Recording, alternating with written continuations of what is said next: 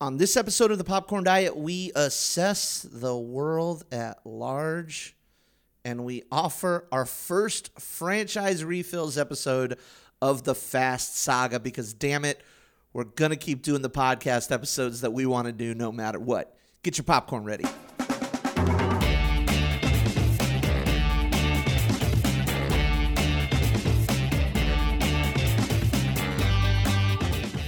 Welcome, all you good movie buddies, to The Popcorn Diet, a podcast for those who live on a steady diet of movie theater popcorn where you can get it and other movie snacks. As always, my name is Rick Williamson, your very best good movie buddy, and joining us as usual is our other good movie buddy, the Canadian machine, Mister David Melhorn. David, how you doing today, buddy? I'm feeling alone. Yeah. Socially distanced. I mean... That's true. You you have a better situation. You have a family. I do. And you have children, which one could say is a better situation, one could say is a worse situation. Thankfully, daycare is still open for, for us at least. Is it so for now? They are they are not at home with us all day long. Oh, man. Wow. That's that being said, you as you know, I do track as well as other things. So only having like one thing to do. Yeah. That's why I was like itching to do a podcast, because it's like, I need I need more things to do than just, just work. Absolutely. Because I'm used to having five things happening all at once. It's very true. You and I are, are currently in um, the process of working from home uh, for this week and very likely the extended future. Um, you're I mean, the I, I can't even begin to imagine what the daycare situation is going to be like eventually. And that's kind of what I wanted to talk about at first. We're going to get to fun movie stuff in a little bit. But I did want to, at the very least, let our listeners know kind of what the plan is at large, because there's one thing that we're not going to be able to do, David, and that's review mo- new movies coming out into the theaters for at least a couple of months. Well, I think that's that'll be the interesting part to see how everything changes, because...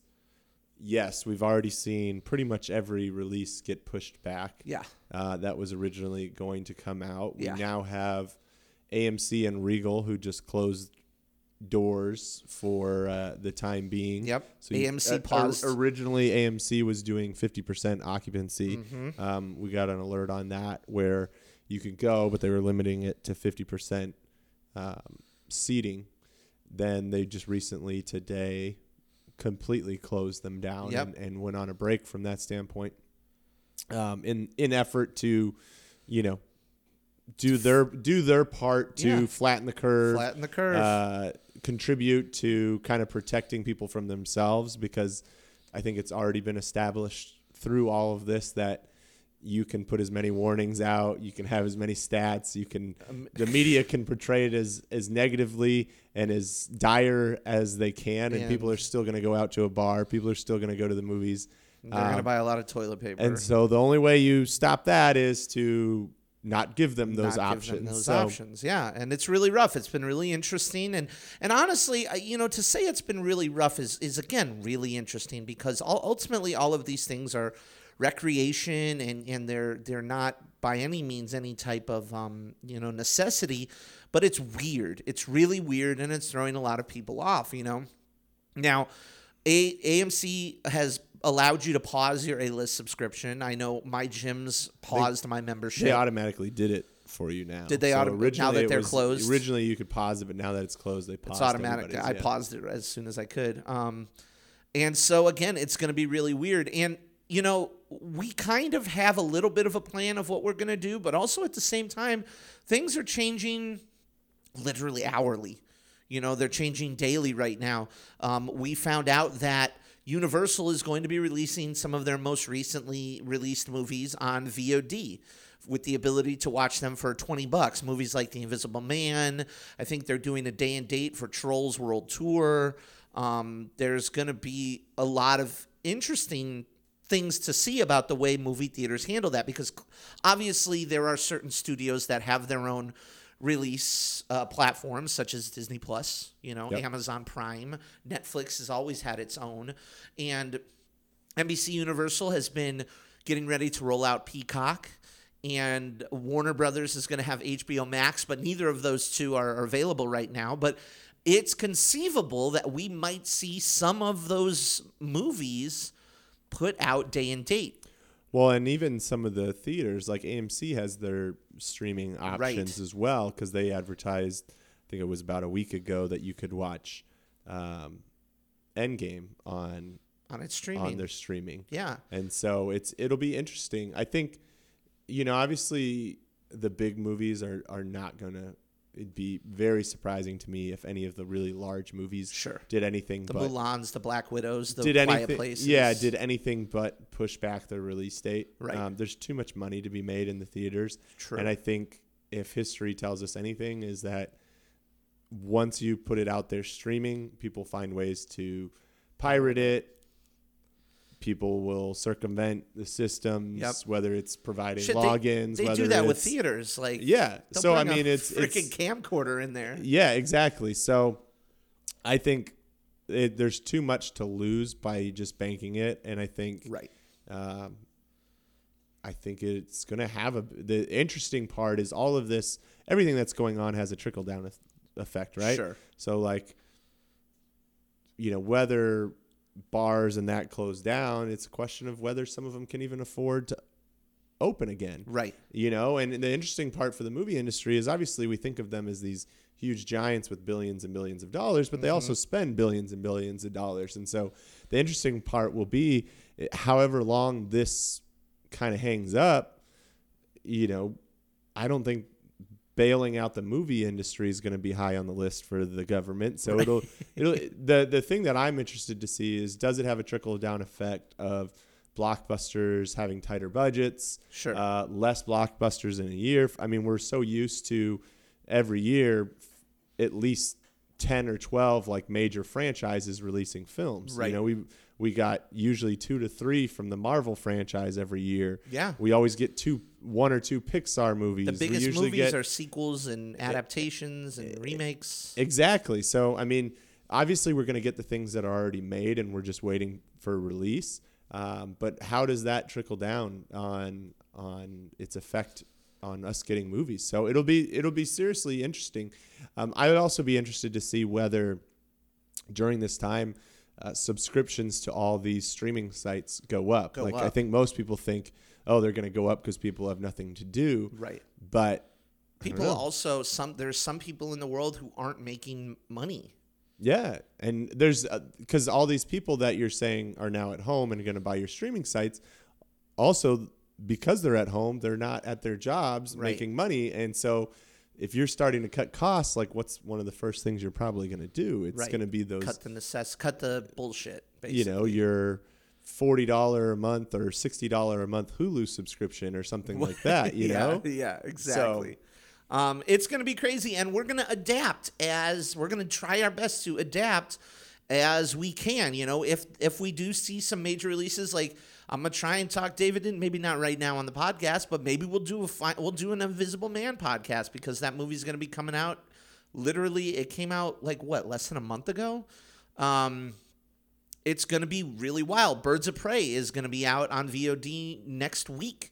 So maybe we'll do a Birds of Prey podcast. And if the if the situation changes, you know, maybe we'll do a Netflix original, maybe we'll do a Prime original depending on what happens. So there's a lot of flexibility in what's that's going to happen. Um, we very uh, maybe we'll do a couple of uh, pandemic episodes, David. I think we got a, a good list of of movies, whether it be Outbreak or Contagion or twenty-eight days later or whatever um, that we could do that have to do with virus. Maybe we do Virus with Jamie Lee Curtis and the Killer Robots, which is a very bad movie. But yeah, well, I think suffice to say we're going to do, we may not have new movies, or we may have very we, few movies. We might do Perfect Popcorns. But we can do Perfect Popcorns. We'll do franchise refills.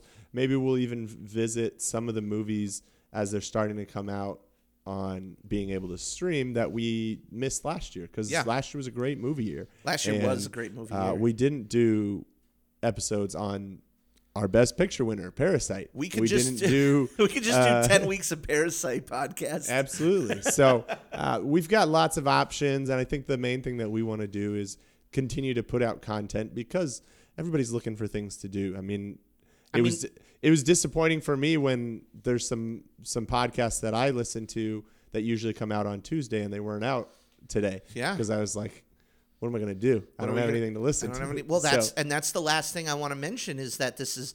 This is going to have a trickle-down effect on a lot of things. Like, I look forward to the new movie soundtracks, and guess what I'm not going to be getting? New movie soundtracks. I get jacked for new movie trailers. Odds are we're not going to be getting any new movie trailers for a while. So, and the podcast content and the stuff that's going to happen is all going to slow down due to this. Now, some might continue on. You and I, it's just you and me. Like this, that's all it takes. It's you and me in a room. This isn't a gathering of ten plus people with producers and things like that. And you and I have already spent the majority of our lives close enough to where it, one of us gets sick, you know, screw it. So, you know, we will continue on. We will forge on. And in in the name of forging on, one of the things that we were going to do before all the shit hit the fan is one of the things that we are going to still do. And that is our franchise refills series on the Fast Saga, or the Fast and the Furious franchise. Now, obviously, F nine, which is a really weird title, yeah. is not going to be coming out on May twenty-second, twenty twenty anymore. It is one of the few movies, David, that rather than just delaying its opening, straight up just said, screw it, we're going to go next year. Well, I think for them, they realize, listen, we're not going to make more money than that May release time. Like, we know this from all our other movies. This right. has been our bread and butter of when we release. Going to the fall, going to November, December is not going to it's not our jam. Work out as well. We are a summertime popcorn and it movie. Could, and it could be a logjam of movies at the end of the year. Exactly. And so why push and push and push and get people bummed over and over and over again?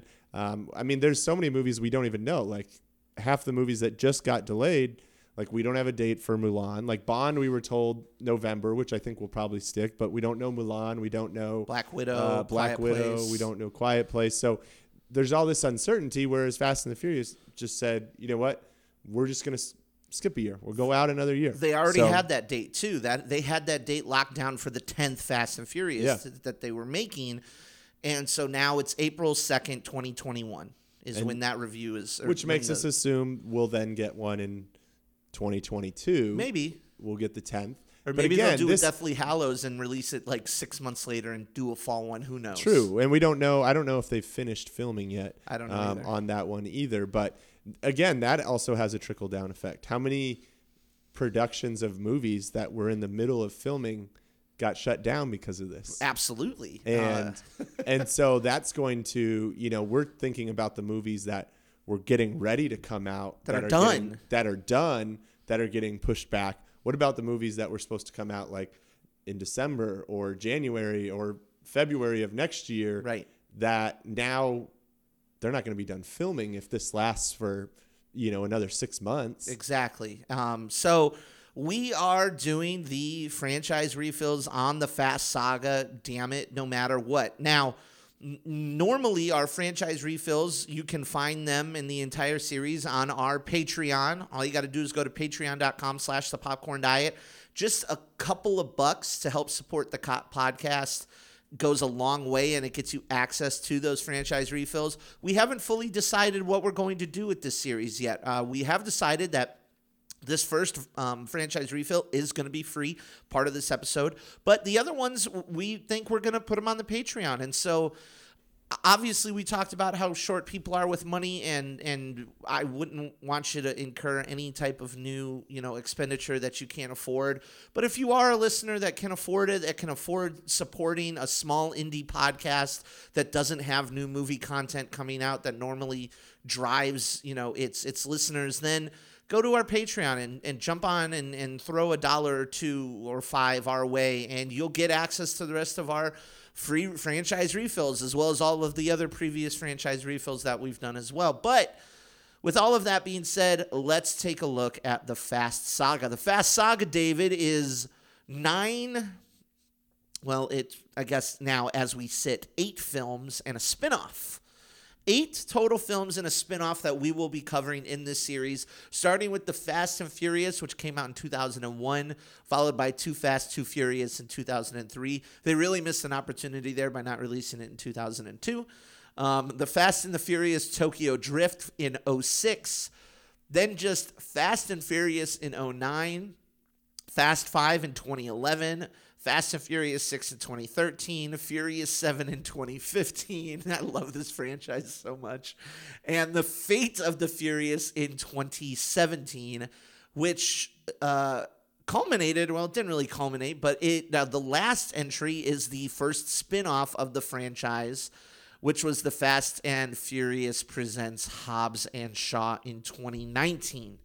And so that's a lot of, of episodes for us to get to. That's a lot of episodes for us to talk about and a lot of episodes to walk through.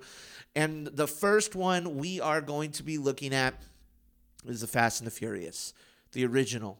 two thousand one came out June twenty-second, two thousand one. What is The Fast and Furious? Well, I'll tell you. Uh, the Fast and Furious is basically Point Break. It's Point Break, but instead of surfing and skydiving, it is fast cars and it is racing. And instead of a crew of surfers that are robbing banks, we have a crew of street racers that are robbing trucks, stealing D V D players mostly.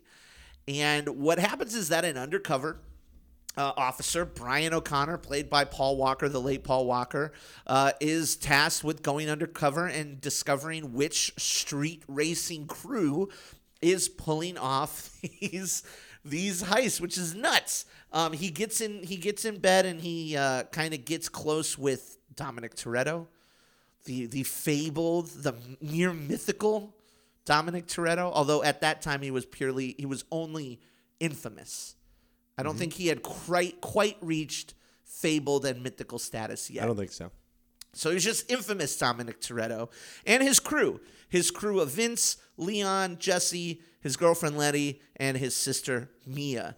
And most of the movie is them just broing out, just hanging out. Brian's romancing Mia, gaining and gathering wisdom from, from Dominic Toretto, from Dom, and he's on the case. You know, he's he's looking to see if this is the crew that's doing it. He doesn't think the crew is doing it. So he starts looking at Johnny Tran, and he starts looking at Hector, and he starts looking at other racing crews. And it becomes more and more obvious that he's in too deep.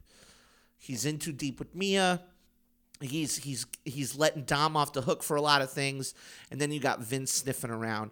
Ultimately, I mean, there's there's so many oddly different plot lines going on in this movie, David. You have obviously the heist and the cops and sniffing out the crew, but then you also have the battle between Dom's crew and Johnny Tran, who's local gangster. Then you have race wars. All of this is leading up to race wars in the California desert. And then ultimately it all, again, culminates. Brian becoming a better racer. It all culminates with a race wars defeat of Jesse by Johnny Tran, which then turns into Jesse getting murdered, which turns into Dominic chasing down Johnny Tran, which is all all happens after the final heist goes completely berserk. And Vince is wound up wounded. Brian outs himself as a cop. And it ends with Brian and Dom on that fateful stretch of road, perfect quarter mile, racing, and the iconic, I would argue iconic, shot of Dom's Charger hitting that semi, flipping end over end. Maybe one of the best car stunts in film. You know, it's, it's on the list. Um, and then Brian letting him go, which is where this movie differs from Point Break in that Dom gets away, Brian Brian lets him go and covers for him, and the rest is history. Rather than letting Bodhi go and die in the waves like Keanu did, Dom lives to see another day. And that's the hell. I mean, it's it's again, it's one of the it's its comparison to Point Break is almost hilariously accurate. Almost hilariously accurate, even down to the number of crew that are on his team. Like it, it is Point Break to the fullest. Um, but yeah, man, it was, it was, how, I mean, what was Fast and Furious to you when it first came out? So I remember seeing it, I think the weekend it came out, definitely in theaters. And I remember seeing it and just having a great time with it. It definitely, I think when it came out, I uh, was right before we were able to drive. So we were fifteen. Yeah, we were fifteen when this right, movie came right out. When, right around fifteen. Um, I think I had just turned fifteen. Mm-hmm. So we obviously weren't able to drive yet, um, whether we were driving or not at that time.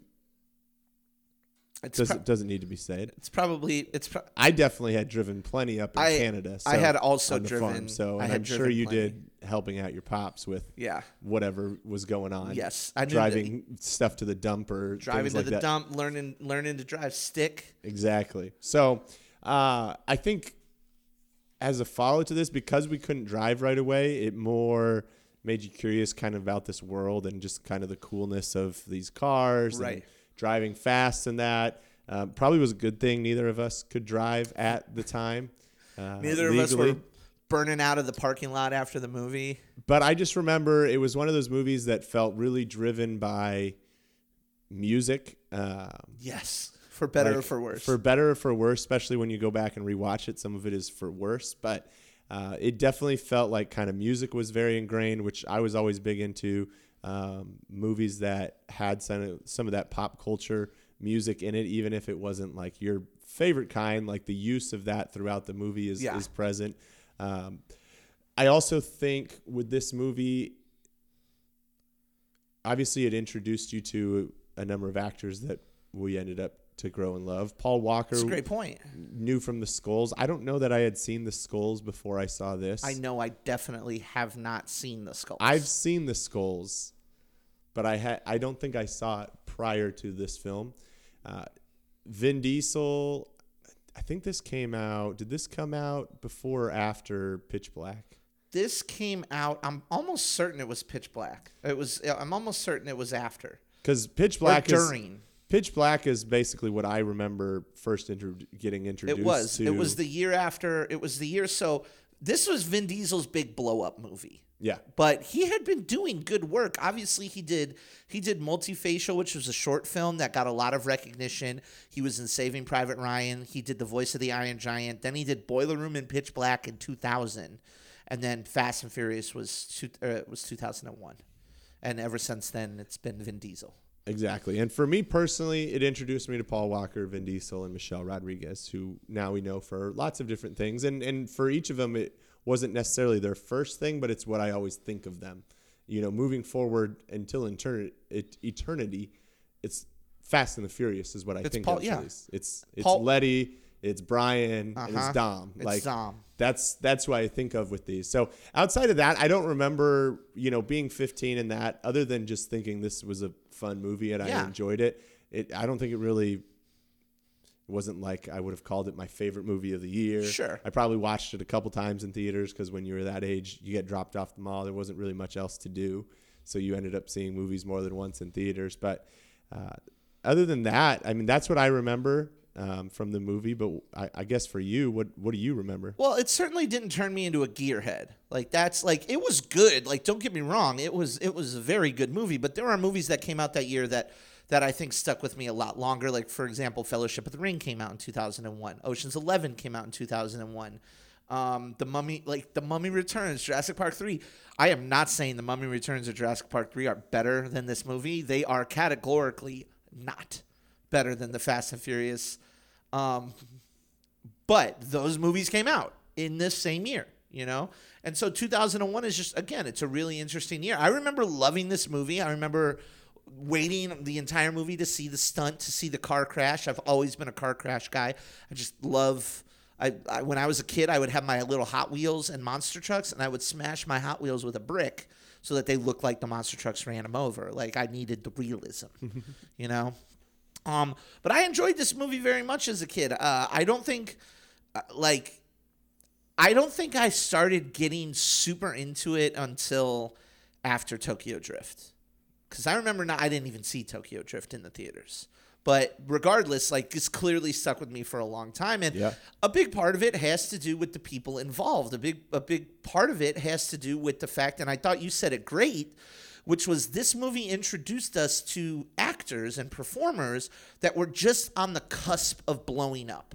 You know, you had mentioned Vin Diesel already. Paul Walker, same thing. Paul Walker had been working. He was in Varsity Blues, She's All That. He was the blonde douchebag in a lot of for, movies. For in a lot of movies, and this made him into, you know, um, a celebrity. Michelle Rodriguez, she was in Girl Fight. She got acclaim for her role in Girl Fight, and then cashed in a year later, Fast and Furious. And even some of the supporting characters, Jord- Jordana Brewster, blew up because of this, you know, and became Jordana Brewster. Maybe not to the level that, that Vin and Paul and Michelle Rodriguez did, but nonetheless, like, this was the, the introduction to them. What's funny is that it was almost, there were, there were other possibilities um, involved with that. There were other possibilities in who w- would have, who would have gotten cast. I think my favorite one is that Timothy Oliphant actually turned down the role of Dominic Toretto.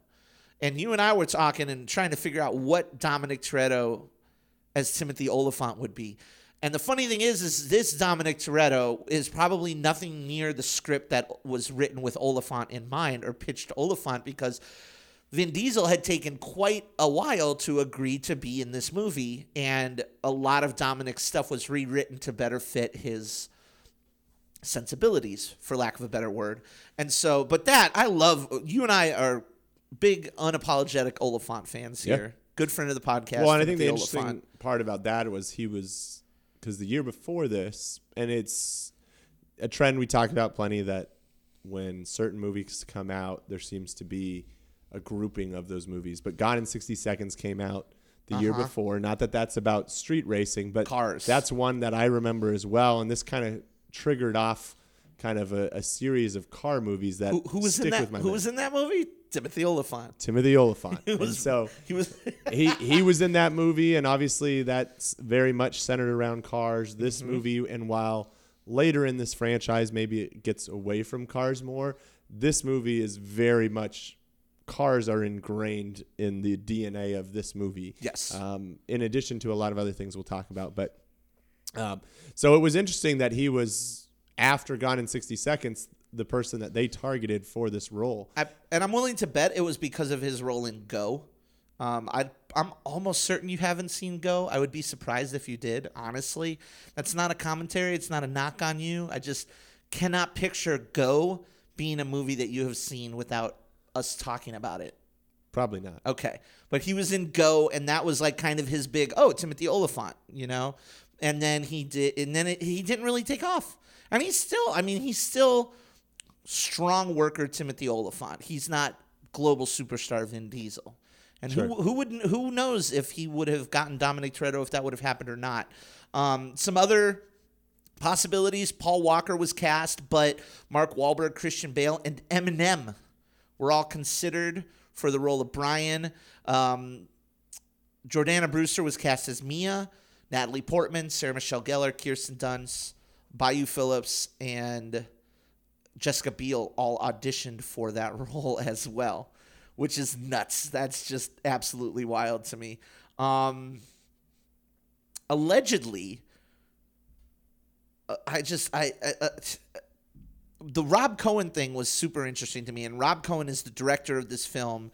Rob Cohen directed Daylight, which is one of my favorite Stallone movies, but that's almost every Stallone movie is one of my favorite Stallone movies. Directed Dragonheart, which is a, a not insignificant um, fantasy adventure movie. Um, he did he he did the third Mummy movie. His post Fast and Furious career, not great.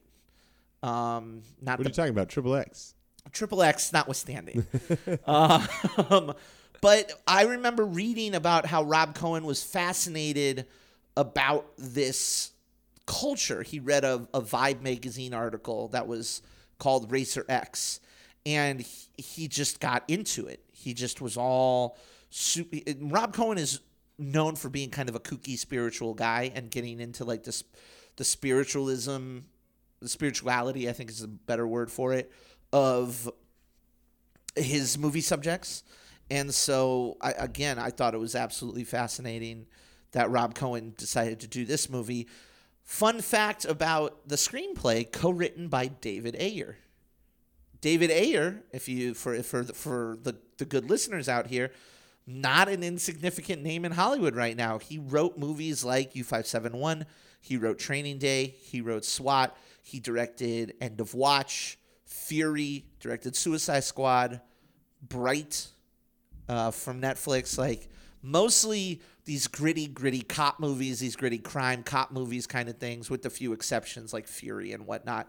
But it kind of makes sense. Like, this isn't quite a gritty David Ayer movie, but it deals with cops and robbers and crime and and clearly defined characters. Um, and I just I find that all interesting, David. Now, you being the statistician and historian, what do we got? How was this movie received? W- one thing on that before we go to the reception. Absolutely. That I this I love this story, so I want to make sure. Okay, and yeah. Bring it in. Oh, hell yeah. So I love that this got created in a large part from Rob Cohen approaching Paul Walker when Skulls got finished. That's and, right, because he... And asking him basically, like, what do you want to do next? Uh-huh. Um, and Paul Walker basically replied with the idea that he wanted to do something that was a mix of, uh, oh, what was it? Days of Thunder uh-huh. and Donnie Brasco.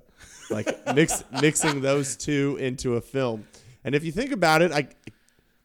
I guess this is... They kind of nailed it. This is kind of a mix of Donnie Brasco and uh, and they, Days of Thunder. So they kind of nailed that. So I love that. That's the inspiration, and especially when you think about what was the result. Absolutely. Oh, but, for sure. Uh, but as far as the the box office and the critical response, uh, box office-wise, so budget-wise, they only spent thirty-eight million dollars on this, which uh, I think seems about right, yeah. Watching the film. I mean, there's... definitely cars and that and stunts and that, but there's not a whole lot of C G I or special effects. This is much more stunt heavy, where more right. later in the franchise we get into a little bit more C G I the, and other stuff. The cast was cheap. They probably didn't have to buy these cars. They could be provided and sure. loaned and whatnot. So, yeah. But it but it ended up making uh, two hundred seven million dollars total. Um, It made, I believe, uh, domestically it was one forty-four, and it was about sixty-two international. Uh, so that kind of made that up. Obviously, that's a huge success off of a thirty-eight million dollars budget. Um, critics, critics, I don't think it's that unpredictable that it's fifty-three percent on Rotten Tomatoes. How dare they? And I think most people actually gave it kind of props for its action and, and the scenes and yeah. actual racing and the action. Mm-hmm. Uh, everything else, plot holes, things like that, were kind of criticized. Which, I, again, I think I don't think any of that criticism's unfair. No, I get it. That being said, I think if you go into the movie not expecting that, I think for what this movie is trying to be, I think it does a good job. It of does it. a good job. It does of a great it. job of it. Of Donnie Brasco meets Days of Thunder. Absolutely, and I think Point it does Break a remake? fantastic job. What do you What do you want from this? Uh, users, there's been over a million user ratings on Rotten Tomatoes. Jesus, and it's at seventy-four percent. So, all right, most people that see this movie enjoy it. It's enjoyable. I enjoyed Critics it. Critics notwithstanding, didn't hate it. Wasn't a whole lot of awards. Probably not that unpredictable, um, but it did get probably more accolades than most people would would expect, mostly yeah. from more of the smaller circuits. Obviously, mm-hmm. it was it's a movie that you could predict doing well at the uh, M T V Awards, mm-hmm. uh, but it also got uh, some love from the Taurus Awards. Taurus Awards are the fight, which are the is the stunt awards. Stunt awards, which makes sense because there's there's some great stunts because because there's not a lot of C G I. There's a lot of great driving stunts and things like that within here. So I think it won it I won five.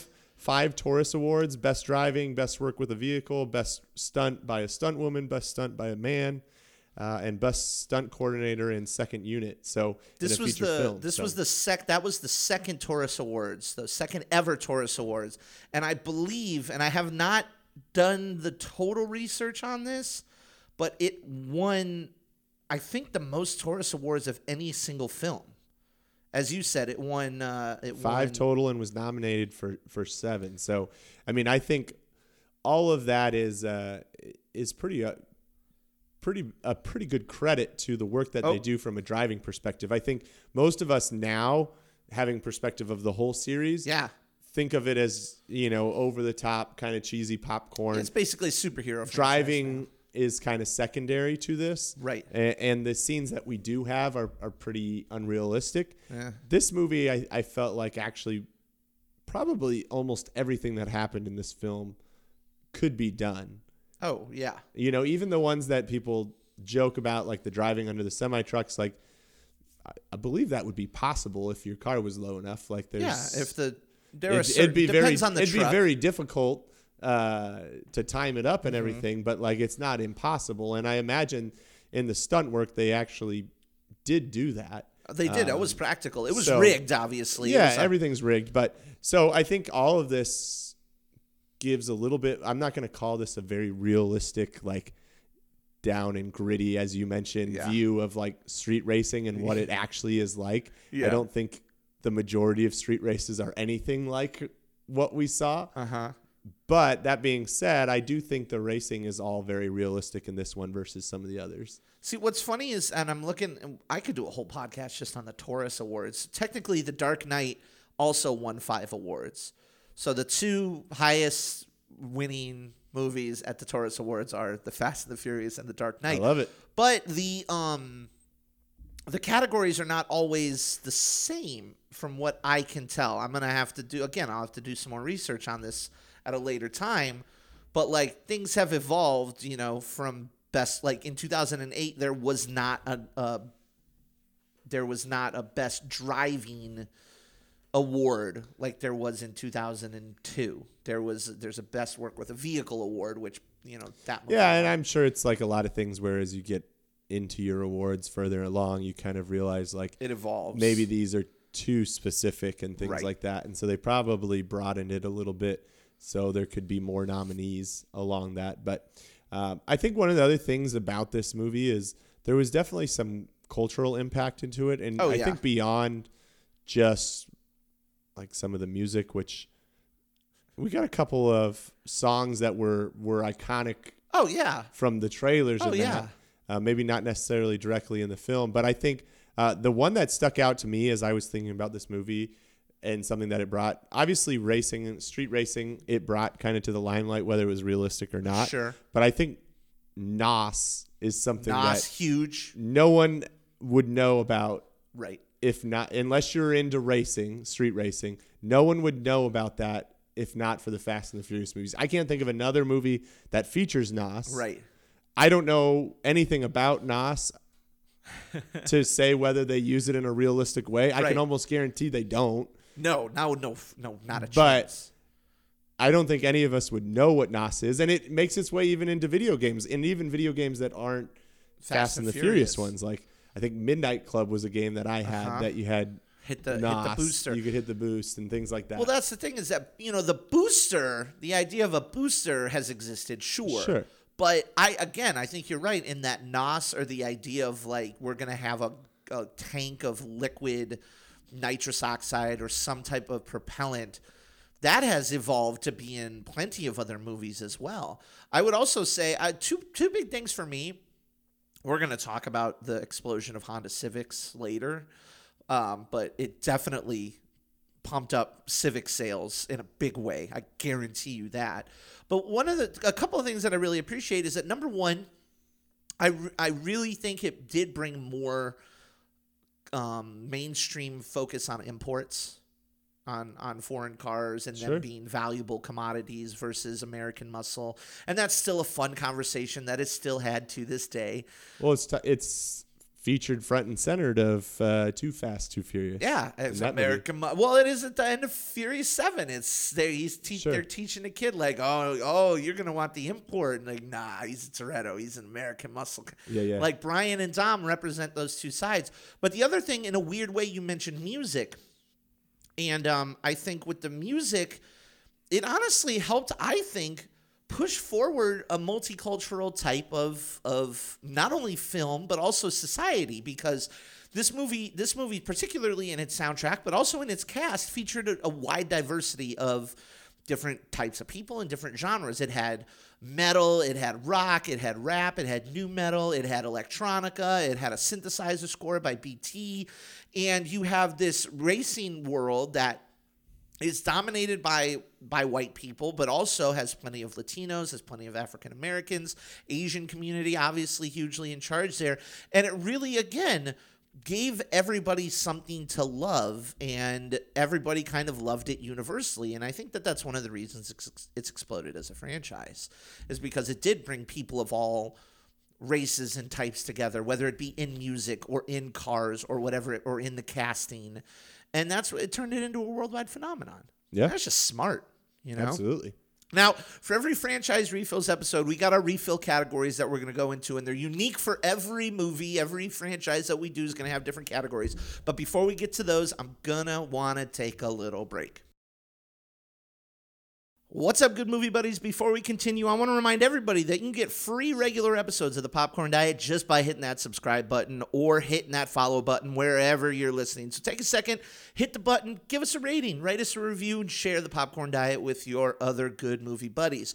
We also want to remind you to check us out on Patreon by going to patreon.com slash The Popcorn Diet and consider becoming a patron. You know, consider if support creators in general, consider giving a couple of bucks to your favorite podcast, even if it's not us, because Because not only is that going to help support content creators out there, but it's also going to get you access to exclusive patron-only content, like early access to our regular episodes and access to some more of these Franchise Refills episodes. So check us out, patreon.com slash the popcorn diet. Of course, we don't want you to forget that you can also follow us on Twitter, on Facebook, and on Instagram at The Popcorn Diet. And last but certainly not least, you can find all of our latest regular episodes, articles, and more on our website, popcorn diet podcast dot com. But David, it's time for the refill categories. I have for this franchise ten specific categories for us popcorn. to go through, uh, and I have them uh-huh. specifically ordered, so let's go through this one by one. Uh, category number one is actually a question followed by uh, followed. It's actually it's a question followed by another question. So the first category is yes or no. Was there a race in this movie about street racers? Absolutely, the answer, the it was yes. One of the one of the first scenes of the movie. Mm-hmm. Several races. Very uh, very memorable. But we also get a race on the P C H against the uh, Ferrari. Ferrari. We get we get race wars. We get race wars. We get. Well, so that's those. Okay. Those are the main. Those are the main three races. I yeah. Would say. Well, and then you get the final. Obviously, sure, the sure. final race. So, sure. What's the best race? Not only do we we get several races, but we got the first race. The I almost had you. That first race introdu- introduces us to the culture at large, and then we are never really shown that again, uh, unless it's race wars, which leads us to race wars. You know, race wars, we got Jeffrey Jesse versus Tran. You got Letty versus that one asshole, that pink slip guy. You got the Ferrari P C H race. And then you got the final quarter mile. So what would you say is the best race out of those ones? I know my answer. I mean, it's it's the best race itself. Yes. I got to go with. I got to go with the last race. Yes. Now, why? Because of the gravitas, because of everything that it means, because it's the end of it's the finale. I think because it's the finale. Okay. It's it's it's definitely between the first and and the and the last, and the last. race, obviously. Um, only because the first one is very memorable, but mostly it's memorable because of what happens after. Sure. And the conversation that happens sure. after. Sure. Versus the last one is iconic because you've got the big American muscle car uh-huh. that is fantastic. And then you've got this car that Dom and, and Brian worked on together and you souped got the su- up. The and Supra. So, and so it's it's fun to see that happen. Obviously, it's Dom versus Brian again when it's actually an even match versus the beginning scene. So mm-hmm. um, I think that's why. Obviously, the ending is great with the train tracks and things like that. Oh, yeah. The whole setup to it and where we're at in the film at that point. But that's that's probably why that one, I give it a slight edge over the first one. I was tempted to pick the first one, and then I was tempted to pick the P C H one just to be an asshole about it. But the first one, I think, is the better race. I think it's the better action sequence. Um, I think it's they're equally unrealistic. The final race, I think, is the more emotional. I think it matters more. I think it is the better race just in terms of theming and stuff like that. But it also does a lot of like slow motion stuff that is not that it's it hasn't aged very well. There's just where they're shifting in slow motion and they're kind of blurry and Brian looks over and Tom and all this stuff. And it's it's a little too melodramatic for my tastes, you know, slowing everything down like that. But it's still, I think you're right. I still think it's the, I think the final race is the final quarter mile is one of the most iconic moments of the entire franchise. So how do you, how do you not list that as the best race? Question number two, category number two. Best soundtrack use. I have four nominations here. Okay. And if you have any more, you can throw them on, throw them in here. Number one, Watch Back by Benny Cassette for the whole diner. Nobody likes the tuna. Nobody likes the tuna. Bullshit. Nobody likes the tuna. Um, the whole diner fight, the whole scene. Watch a, watch a, watch a back. Everything about it in that scene. First nomination. Second nomination. Superstar by Saliva. Uh, one of those.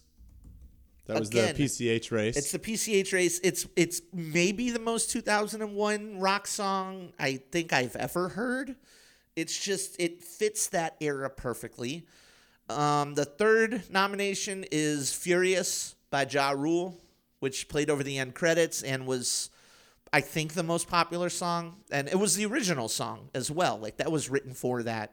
For that movie, and then Some, something that was a that becomes a trend in this film. There's always a, yes, quote unquote title song. There's always a title for each song of the films, or there's always a there's always a and for the most part it's been a hip hop. I don't think there hasn't been a movie that it wasn't a hip hop song. Um, but yeah, Furious was the first one. Ja Rule, man, what a little, like too fast, too furious. The See You Again, I can't remember if you'd classify that. I'd, we'd have to, when we get to that one, we'll dig into that we'll one We'll bring deeper. Wiz Khalifa on here, and yeah. we'll, we'll see what he thinks about it. And then the last one, I wanted to throw out a special mention by the, the to the score by B T, because even that decision was interesting. B T being a D J and ele- an electronic artist. And if, if you listen to his score, it's actually really interesting. It actually kind of emulates a lot of the scores that we hear now that's very synthesizer-focused um, and very, it's it's not... I mean, it has its moments where it's a little intense and whatnot, but for the most part, it's very slow and very moody and atmospheric. So I wanted to mention that as well. But out of those, those are the four that I have. Do you have any to add? I don't have any to add.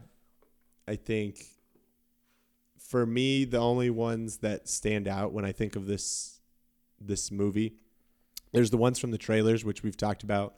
Rolling. Uh, in Rolling, as well as uh, Click, Click, Click, Click Boom, Boom, which you were... determined was I in the film. I am still adamant. I cannot remember for the life of me, but I'm adamant that that is in the movie. Well, the the confusing part with that is both of those, uh, both Rollin' and Click Click Boom had music videos that featured Fast and the Furious right. in it, and and so we're so accustomed to if you do something like that, that it will be somewhere in the movie. But I think that was also something that was kind of.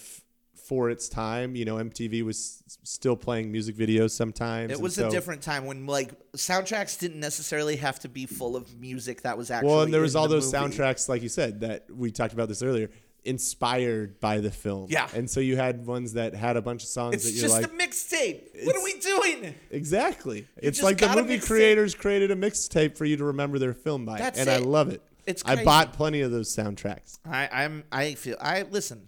I'm not not guilty of it. That being said, for me, there's only one song that sticks out in this film. Watch your, watch your, watch your. Exactly. Back. And it's because it's one of my favorite scenes of the movie.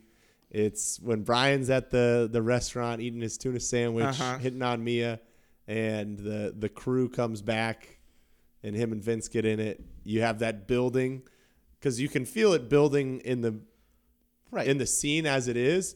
But I would argue that scene is not nearly as effective if you don't have that song playing, because it the what the way they gradually raise the volume of the song and yes. everything, it's it's hard not to remember that. I would argue that if you asked most people about a song from that, they would remember that, even if they don't initially do. As soon as you start to bring it up, I bet you a lot of people remember it's, where it's from. It's just a really good sequence. I mean, and we'll talk about sequences later, but it's the way that they film, particularly the way that they film the fight, the way that they choreograph the fight, but then they were like, screw it, we're just going to do it naturally. The way the camera follows Dom as he like shoves open the door and he's just What'd walking. What you put in that sandwich? Like, all of it plays really, really well. And as you said, when the they decide to kick the music up versus when they decide to drop it is extremely um, it's extremely effective. Well, well, and I also am a sucker and enjoy when soundtracks use something that like is like very on the nose for what's happening mm-hmm. in the scene. Yes. So like obviously it's Brian's sitting there and Vince is coming up and basically threatening him. And so it's it. I just love when there's songs that are like basically exactly what's I going agree. on in the movie as well. I agree. All right. Um, we have next next category, best vehicle. I have eight nominees here. I mean, it's I should really not give as many nominees so that you can throw some into the No, mix. I like it. Then I don't have as many to, to fill in. I have eight nominees here. I have Dom's nineteen seventy Dodge Charger. I mean, again, the iconic car of the film with the with the spoiler, with the with the engine coming out of the hood. Again, the Dodge Charger, the American muscle. I also have Dom's red Mazda R X seven, the one that he initially races in the first race and the one that he parks in the garage and I don't think we ever see again. I have I think all of these have a certain level of icon- iconography to them, like Jesse's ninety-five Volkswagen Jetta. That, that Fra- uh, Frankie, Frankie Muniz, Muniz bought. Yeah, yeah, yeah. Frankie Muniz bought that shit. But for the longest time, like having a two-door white Jetta was like, oh, you're Fast and Furious style. Oh, I get it now. Um, uh, Brian's, uh, was this his first car or his second car? I think this was his second car. I think it was the orange car, the ninety-four Supra. The Supra is the second car. That's the second car. It's the one they race on the P C H. And it's the one that he races in the finale and he gives to Dom. I still owe you a ten-second car. Before that, though, Brian had the green Eclipse, which mm-hmm. uh, they worked on and was destroyed by Johnny Tran. Um, and then we have a couple of ones that I just wanted to throw in as honorable mentions. I always, for some reason, really liked Tran's Honda uh, S two thousand. That's just a car that, like, when I take long enough to look at it, I don't like it. But when I like look at it quickly, I, I like it. So that's I wanted to throw on there. You got to throw on the Ferrari. The Ferrari, yeah. Ferrari, yep. Way more than you can afford, pal. Ferrari, the three, uh, the F three fifty-five Spider, which I believe was a one hundred seventy-five thousand dollars car at the time. The the best part about all these cars is that they were all like mid nineties cars. Yeah. And this was a movie coming out in two thousand one. two thousand one. Right. Which, again, played into and it created, you know, going back to the cultural impact, this whole concept of like, instead of like buying... a fast new, car. Build your own car. You could buy like the shell of a crappy car and then tune it and soup right. it up. And that whole concept really was born, I think, from this film. Case in point, that Ferrari, almost two hundred thousand dollars, but all of Jesse's stuff that he threw in was like fifteen thousand dollars. Yeah. So, and it's still going to You also had the, the Brian's uh, Ford Lightning truck that was... I did like that truck. That I love. I mean, that was, uh, that was a... You've How many red pickup trucks have you owned? Well, two, but at least two. But also, like the whole like Lightning brand, like the Lightning model of the F one fifty was like a very, you know, it was an expensive, sought after oh, one. Yeah. So it was funny that a dude delivering parts was driving a Lightning. A Lightning of all things. Um, and then and we and we call this best vehicle because later on in the franchise, obviously, we will have more than cars to talk about. But I had to throw this last one in, David. It's the ninety-three Honda Civic, three black Honda Civics. Yeah, Honda Civics. The sales skyrocketed after this movie. You didn't want to throw in Tanner's ninety-two Crown Vic? No, no, I, I did not. I did not include Tanner's Crown Vic on here. I apologize. So those are what I have. I have the I have the Charger, the R X seven, the Jetta, the Supra, the Eclipse, the S two thousand, the Ferrari, and the Honda Civic. What do you think goes for the best vehicle? Well, to me, it's a two. It's easily there's a top two. I think there's a standalone third, and then there's everything else. Okay. So third place for me would be the Volkswagen Jetta. Okay. Understandable. Because it, it's iconic.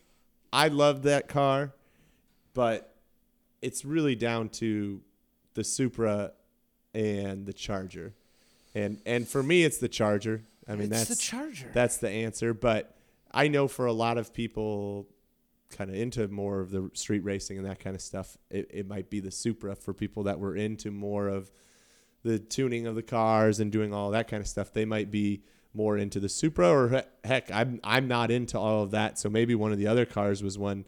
I know Skylines were, were sought after. There was a lot of people that would soup up Skylines. Skylines that, coming going to be coming back into other entries of this of this series. Absolutely. So, um, but for me, it's it's the nineteen seventy Charger. I mean, that's what you think about in this film. If, right. if the most iconic scene is the end scene, that's when we finally see it come out. That's when we see it, you know, rev and and the mm-hmm. the front wheels come up at the start it's of the race. Iconic. All that kind of all it's that. Iconic. Yeah. I'm not giving it to the Charger though. You going the Supra? I'm going with the Honda Civic, man. I'm. You want to talk about cultural impact? I'm gonna go, and I, this is where I'm gonna be a bit of a smartass about it, because the correct answer is the Charger. Like, that's just the correct, objectively correct answer. But again, everyone I knew wanted to buy a Honda Civic. Uh, you know, uh, whether it was the uh, the upperclassmen in high school at the time, or whether it was us in high school and all the people who were getting their licenses, the Honda Civic, not only was it iconic for the movie, but it was affordable. It was cheap. You could buy it and you could do whatever you wanted with it. So I'm going to throw the Honda Civic up there. I know it's controversial, controversial, but whatever. Um, all right, let's move through some of these other categories before this becomes a two-hour podcast. Coolest scar- car stunt and or feat. I have six listed here. All right. I have... Um, I do. I wanted to mention the Eclipse blowing the manifold in the first race, where his floor, his I don't know what you call it, floorboard. Was that fun? That is completely unreal. There is no way that the first thing to go on the car would be the floorboard of the car. There's just no way. There's a way many. There's a whole list of other things that would explode on that car before the G-force blew off the floorboard. But nonetheless, I wanted to put that on there. Um, I have the, as far as car stunts, I have the Civic going underneath the semi-truck, yep. Another iconic stunt, all done practically, but with rigged, obviously, trucks and cars. Um, the, the heists just in general, you know, the three-car heists and the choreography that it takes to do that, the jumping from the car to the, to the semi-truck, that kind of stuff yep. I wanted to put on there. Uh, I wanted to throw the general Los Angeles chase and the way that these cars and bikes were just jumping over the hills of, of like, outside, Los, slightly outside of Los Angeles. Um, and then the the last two is the the Charger versus Supra uh, race. Barrel roll. Well, not the barrel roll. I wanted to throw the race in there because they have the train. And obviously, they're not really jumping through the train, but the idea of it, the feat. Sure. Of the car. And then, of course, the barrel roll, the hitting mm-hmm. the semi, th- flying over the Supra and crashing. Again, as I said, is one of the best. And that's going to be, that's my pick is um, you think about the Civic and you think about the semi-truck, and that's an incredible stunt. But the the Charger semi-flip is like, that's in the highlight reels. Yeah, there's there's really only two that come to mind to me when I think of it, and it's, obviously, I remember all the others, but the ones that come to mind are always the going under the semi-truck, which gets used, I believe, again in this franchise at some point. Uh-huh. Hobbs and Shaw callbacks. Hobbs and Shaw does it. it. And so there's that one. But again, the iconic moment of the the Charger hitting the, mm-hmm. the vehicle, doing the barrel roll, mm-hmm. that's that's tops for me. That's tops. All right. This is going to be an emotional one. Because the next category is best words of words of wisdom. All right. Now, I've taken the first quote and I've shortened it, but I can do the entire quote if you want. But the first one I have is, it don't matter if you win by an inch or a mile. Winning's winning. I like it. But I have the whole quote if needed. Okay. Um, fuck it. I'm going to do it. I mean, I don't know if I could do it Vin Diesel style, though. You almost had me. You never had me. You never had your car. Granny shifting, not double clutching like you should. You're lucky that one hundred shot in N O S didn't blow the welds on the intake. You almost had me. Now me and the mad scientist got to rip apart the back and replace the piston rings you fried. Ask any racer, any real racer. It doesn't matter if you win by an inch or a mile. Winning's winning. I got goosebumps. That's the full quote. That's the full quote. I'm about eight octaves too high for to do a Vin Diesel quote. It's true. but it is what it is. You should have done that for speech class. That's my monologue. That's my dramatic monologue for uh, for auditions. Uh, second one. I live my life a quarter mile at a time. Nothing else matters. Not the mortgage, not the store, not my team and all their bullshit. For those ten seconds or less, I'm free. Another one was also include. I, we kind of split it up. There's that first, that long quote actually has like several of these. Like, you never had me. You had me. You never had me. It's true. You never had your car. Um, and then the last two, you can have any brew you want as long as it's a Corona. Appropriate for this time, for this time and age right now. And shockingly, there is a good word of wisdom passed down that is not passed down by Dominic Toretto. It's not how you stand by your car. It's how you race your car. You better learn that. Fucking Ja Rule. Throwing it out. Best words of wisdom. Those are what I have. You, uh, did I miss anything? Do you have any that you'd like to throw in? We will also be resurfacing, or or, or not resurfacing, but those all of those quotes are going to be in in the best quote category, but best quote has some that do not necessarily fall under words of wisdom. So that's important to mention. I don't think I had any more to add. Those were those were all the ones when it comes to words of wisdom. I left out his talk about his father. He's like, I heard him screaming, but then they told me I was the one who was screaming. Like, I, I left that out. That's not really... I mean, you you could have other words of wisdom, like when Brian's telling telling them to go or talking to Mia. There's sure. some, some lines I in there. I stole you a ten-second car. But none of those are, are really words of wisdom. Yep. I feel like we've we've touched on on the, the, the wisdom. And, and unsurprisingly, as we'll see throughout this franchise, most of them come from... Dominic, Dominic Toretto, Toretto our little our little N O S field Buddha. That's right. So what's your best favorite words of wisdom there? Is it the whole? We could cheat and just say it's that whole quote. Because that's like two or three words of wisdom inside of one thing. one I, long monologue. I think uh, it's it's tough. Obviously for me it's it's between either the I live my life a quarter mile at a time. Yep. Or it don't matter if you win by an inch or a mile. Winning's winning. I think I got to go with winning's winning. It's just the most used. Absolutely. Like it's the it's the I have applied that to my life in many ways. in many ways. If if I can eke out my victory just by a little bit, Dominic Toretto's coming back there. I like it. All right. Best quote. Uh, obviously, all of those are in there. I got I got eight here. Some of them are very short. First one, why don't you try the fat burger from now on? Get yourself a double cheese and fries for two ninety-five. And I cut out the last part because it's it. a it's a gay slur and it has aged very poorly in nineteen years. But I feel like you guys skip over that and go to I like the tuna. Bullshit, asshole. No one likes the tuna. Which is another, which is also on the list. Fantastic. Um, literally, I think most of the other best quotes come from this from this entire scene, like just the scene in itself. So I got the one, "I'm in your face," or uh, "You embarrass me." uh, those are all. Uh, you work for Harry, right? You were just fired. But then I have a couple of other ones. I have, uh, "I never narked on nobody." I never narked on nobody. I got that one. I got. Uh, I smell skanks from Letty. I like that. Yeah, then she says, uh, why don't you get out of here before I leave tread marks on your face? Yeah, which is great. And then the last one is, no, Monica! Got to keep throwing a little love to Ja Rule here, who for whatever reason has never been brought back. Like, how come we've never seen Edwin again? How come we've never seen it? Is it because Ja got involved with the Fyre Fest and the producers don't want anything could to be, do with them anymore? Be. What about... So, uh, What about, why'd you bring the buster here? Why, oh. Because the buster kept me out of handcuffs.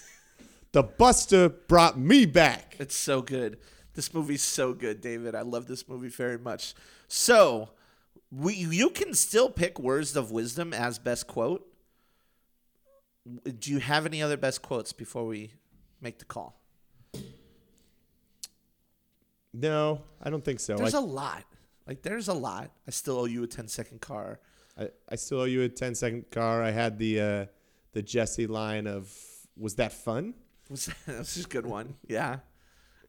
I can't think of any others. I don't think so. There was the uh, there's the Johnny Tran line of "Too Soon, Junior" when they're racing in race yeah, yeah. wars, but uh, I don't I don't think there's I don't really hate anything. It. I don't, I don't think there's it. anything. Nothing's going to live up to the ones that we've already had there. So if you so again, I'm going to still pick. It don't matter if you win by an inch or a mile. Winning's winning. That's just it's the best words of wisdom. It's the best quote. It is the most used item out of all of this. That's what I'm going with. As much as I enjoy all the lines from the diner scene, and, and I could pick many. out plenty of them, we didn't even mention the, what'd you put in what'd that sandwich? That, what'd you put in that sandwich? Come on, Dom. Like, but I'm Brian go- Earl Spilner. I'm, that I'm sounds going, like a serial killer name. Is that what you are? I'm going with an underdog story here. Ooh. One that you would have never expected from a movie like this. Okay. And you would never expect that it would be still be getting carried on through the franchise today. Okay. Oh. You can have any brew you want as long as, as, long as it's a Corona. Okay. All right. The the all right. concept of Dom only drinking Coronas has continued, and it continues today in this franchise. And I think there's not a whole lot else that you can uh, that you can say that about. That quote, that scene, and the way people reacted to it is something that they held on to. And even as we've gotten away from racing, so like it's not as right. much the winning is winning right. as being core to the franchise. Right. The Fate of the Furious ends with them on a rooftop in New York drinking Coronas. There's the, uh, when we'll get to it in the other movies, but when, uh, what's his name? Uh, Kurt Russell picks him up. Brings him up. He's got a fridge full of Coronas. We might have to add that as a like category. That. Is Corona is the best Corona moment? Best or is there a Corona? Is moment? Is there a Corona moment? Um, but yeah, this is the start of it all, and okay. it's and I don't know if when they put that line in the movie, they knew what they did at that point. Okay, yeah, I don't think so either. Not at all. I don't think Corona did either. I don't think so either. Good for them. Uh, number seven, best family moment. So best, this is the best moment as far as family moments go. It's just like the best moment of family being family. Okay. And I got five nominations here. Number one is the party after the first race. As you said, the buster brought me here. Number two is the fight outside the shop. That's like, if that's not family, if that's not a family, like Brian trying to get into the family and the family reacting to it, I don't know what is. Number three is the dinner. Obviously, you know, that we're going to have chicken. Well, you were the first person to touch the food, which means you got to say grace. And Jesse's saying grace and Jesse's prayer about about nitrous oxide and pistons and all that kind of stuff. I also want to put on there Jesse's death, because that is still, to this it's day, brutal. brutal and very and sad. And it's not really referenced a ton anymore, but it still kind of hangs over, I think, everybody, you know, involved, Brian, Dom, Mia, particularly. Uh, and then the last one, which is which is the forming the family bonds, is Brian letting Dom go. I still owe you a ten-second card. The way he holds the key. Like, he holds the key in a very weird way, like in his fingers. Yeah, yeah. Um, so those are the five that I have. Do you have any to add? No, I think you got all the ones that, that I had for that. You've got the... Uh You've got the time at the, the house when they're lounging around and doing dishes, and mm-hmm. Mia baits Vince into it, that kind of thing. Bru- the, what was that place the, you wanted me to take to? Cha Cha Cha. Savage, Mia. S- absolutely savage. You can take me to Cha Cha Cha. Damn. Holy shit, she Mia. Took it to another level. Not that Vince didn't have it coming. Vince had it coming, but damn.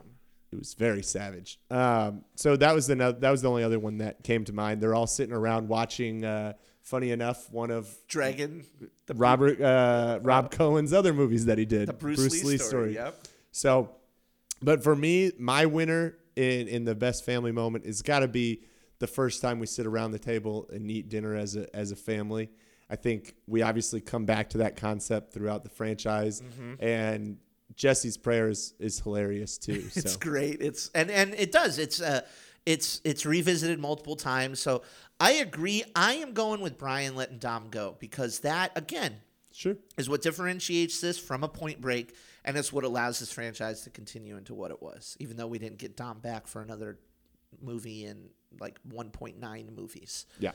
Um, best extended family member.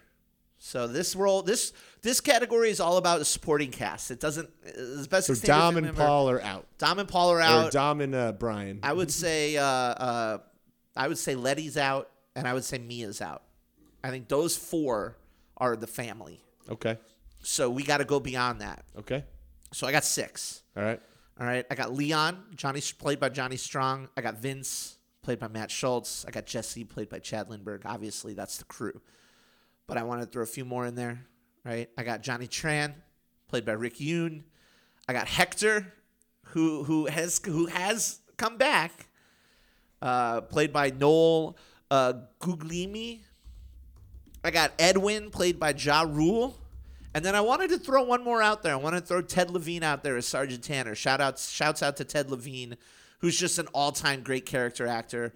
Like, that guy, he was in Heat. He played a cop in Heat. One of the best cops and robbers movies ever. And he's now he's in, in this as Sergeant Tanner. So that's who I got as my best extended family member. Who's got who's who would you say as in, in the regards to the supporting cast here, who is the who has the strongest showing? Man, I, I know watching the movie, I love Jesse. Right. And he's the heart of the crew. He's, he's the one that like He had a soft. You had a soft spot for him. Uh-huh. Doesn't help either that he's the one that ends up getting, getting killed. Um, for some reason, I always enjoyed Hector too. Love Hector. Um, but I feel like because of his involvement in so many of my favorite things in this film, yes, it's got to go to Vince. It's got to go to Vince. Vince also, not for nothing, was one hundred percent right about everything. He was.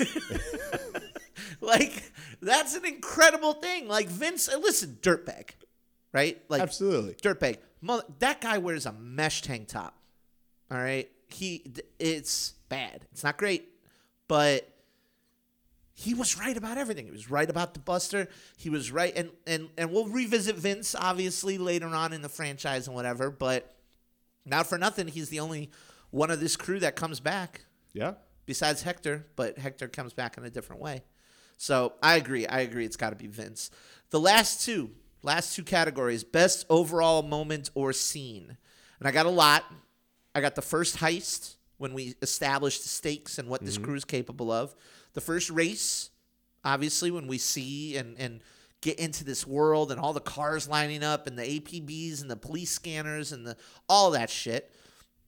The diner fight, as we've talked about many times. Uh, the after party. The Buster mm-hmm. brought me here. That family dinner, you know, the prayer, and and, and again, the real, uh, what's the word, emotional center of this entire franchise was based around that scene. Race wars and, and everything that was crazy about race wars, the final heist and everything going wrong, Jesse's death and chasing down Johnny Tran, and then the final race and crash and sending Dom uh, out. That's that's. Did, did you mention the the heist when uh, Mia and and Brian have to uh, basically bail him out because the, the semi truck drivers are arming themselves? Yeah, that's the final heist okay, when okay. Vince when Vince takes a yep. shotgun shot. Yep. Yep. And and calls the helicopter and, and reveals himself to exactly. be exactly. It's yeah. got the shot of Dom reaching out to the car. Some amazing stunt work in that yep, entire yep. sequence. But yeah, that's the final heist, okay. is what I say. So, what best overall moment or scene, Dave? It's a tough one. There's a lot of things we love in this movie. What would be your pick? So there's best, and then there's my favorite, and I'm gonna lean towards my favorite. Okay. Which, if you've been listening, probably isn't surprising, but the scene I easily go back and watch most frequently from this movie, which is the diner it's scene. It's the diner fight. The, it's the, all of it. The tuna. Everything from sitting down to get the tuna. Can I get a menu? What do you want? I don't know. I don't know what's good here. You asked me last week if the tuna was good. It was crappy. I love everything about that. But I think one of the things that I love, besides like all, besides the fact that I like quoting the entire scene, of course, it also very much defines each of those characters, and it lets you basically see who each of these characters are. So right. you see uh, Brian as kind of a cocky playboy type. Mm-hmm, mm-hmm. Uh, you see Mia as kind of the grounded, like responsible one mm-hmm. in the group that's trying to run the business and take like care of things. I like this guy. I like the attention, but I got a big brother over here who's going to take care of whatever you shit see, I get into. You see Dom is kind of the more stays behind the scenes a little bit, obviously, other than racing. Unless he and has to. Owning that. And then what, but when he comes out, he comes out. Uh-huh. Vince is the, the hothead. The hothead. You got a, oh, what's his name? Uh, Leon, who's kind of off to joking. The side. He's always joking. Doing I like thing. When him and uh, Jesse are are messing around with the sunglasses, and uh-huh. he's like, "Oh, he's beautiful," and, and like uh, Jesse's. The, obviously, you get introduced because damn, he immediately Vince immediately starts talking to him about what's going on with his car. Uh huh. Uh, it's it's apparent that Jesse's kind of the the scientist of the crew. Yeah. Letty comes in and. It's kind of cold to everybody. It goes and says she's, hi to she's the hard Dom. Ass. Exactly. So I feel like you could just watch that scene and know what all of these people are about as far as their characters. And then you get the fact that it's got fantastic quotes that we love to quote all the time. So that's my reason behind I'm the diner let, scene. I'm going to let you sell me on it. That's I'm I'm in. I'm in on that. I was going to say the, the final race and the car flip and everything because it's, it is iconic and whatnot. But that is a very well done dissertation thank of why you, the diner you. Fight is is one of the best scenes in this thank movie, you, man. You. That's incredible. I'm blown away. I'm I'm very proud of you, and I you you fucking flipped my opinion on it, man. I really appreciate that. That's incredible. I'm gonna go with diner fight as well, uh, and then last, most victorious. Who came out of this movie on top? Who came out of this movie with all the pink slips? With the new ten-second cars? I have four.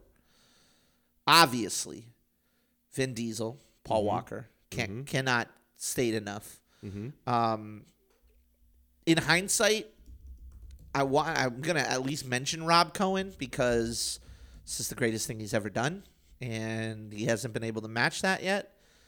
Um, but also, my last one, Honda Civics.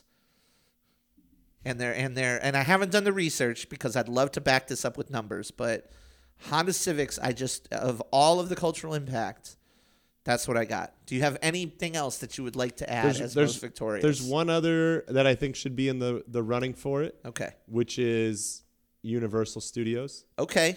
Because I believe, where were we in the Jurassic franchise oh, at this, this is point? An, oh, my God, David. That is an excellent – I'm excited that you even said this because that was two thousand one, right? Jurassic Park three came out in two thousand one. Yeah. So at this point, that franchise was pretty pretty much dying, although yes. we know that it comes back now it, recently. Yep.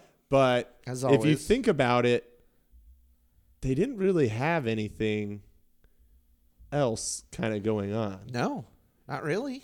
We don't get Minions for a while after. Nope. For a number of years after. Nope. Um, Purge movies didn't come for a little bit, and they're obviously not successful like this. But what they didn't know they stumbled into with right. this film right. and the billions of dollars that it's since made, like this is what started it all. In a thirty-eight million dollars budget film. It's true. There's not many franchises that you can think of that have been this successful that started in this way. Like, you even think about Marvel, like Iron Man. That had a decent-sized budget and sure. was kind of built to be a part of something bigger and, sure. and be that big. It already had tons of special effects and, and big leads and things like that. Mm-hmm. Um, Jurassic Park, even when – if you go to Jurassic Park, like when that started, it had Spielberg behind it. It had – dinosaurs and effects that we've Damn. Never seen, like all that kind of stuff. And so I think uh, I think Universal has to be in consideration. You gotta have to have to have the conversation. Here were Universal's movies that year: Hannibal, Josie and the Pussycats, Bridget Jones' Diary, The Mummy Returns, The Fast and the Furious, Jurassic Park three, American Pie two, Captain Corelli's Mandolin, The Musketeer, Mulholland Drive, K-Pax, Spy Game. Admittedly, A Beautiful Mind got him Best Picture. Sure. And then How High.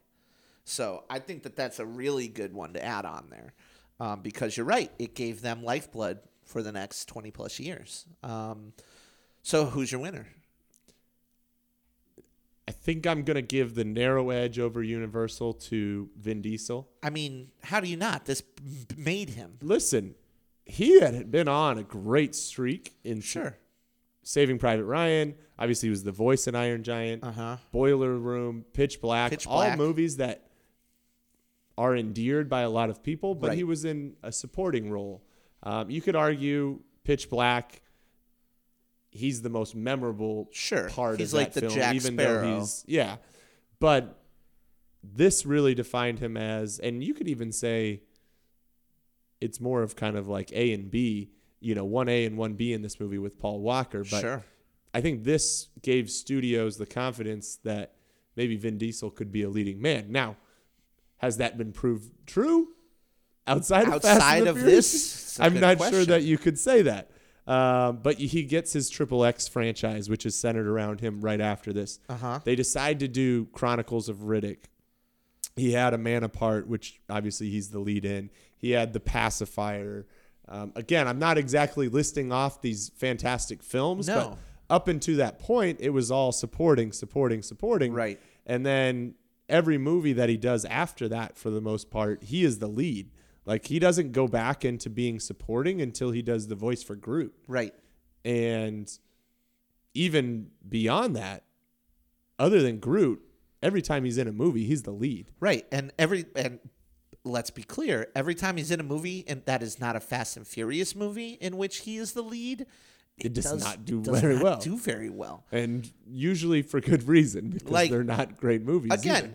He did all those movies you listed, The Pacifier, all those movies, Find Me Guilty. They were interesting experiments that ultimately, like, they just didn't succeed. Yeah. And then he shows back up in Tokyo Drift, does Babylon A D, which crashes. And then it's all Fast and Furious movies. Riddick is awesome, but it didn't make a ton of money. He brought back, even in twenty seventeen, he tried to reinvigorate Triple X, Return of Xander Cage. And admittedly, that movie made a lot of money worldwide. Yeah, it did Like, well. That's the only other one. But, like, Last Witch Hunter? Nope. Uh, Bloodshot just came out? Nope. And, and granted, Bloodshot probably sure.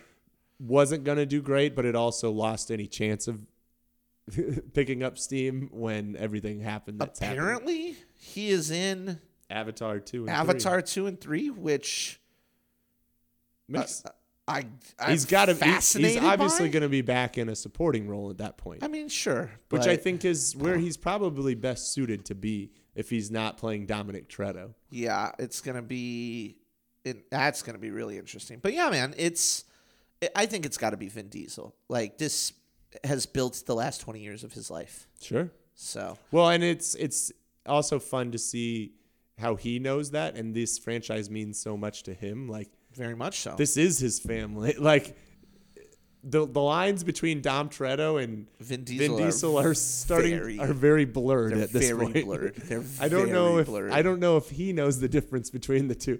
Even when you see him make press appearances, when he was on stage right. for the ridiculous concert right. that we had, it's Dominic Toretto. At least it feels like Dominic Toretto. Dom's now. Here. Oh, Dom's here, everybody. Like, he's wearing surprised the leather he wasn't jacket. Drinking a Corona when he was on stage. I guarantee you he was before he was on stage of that thing.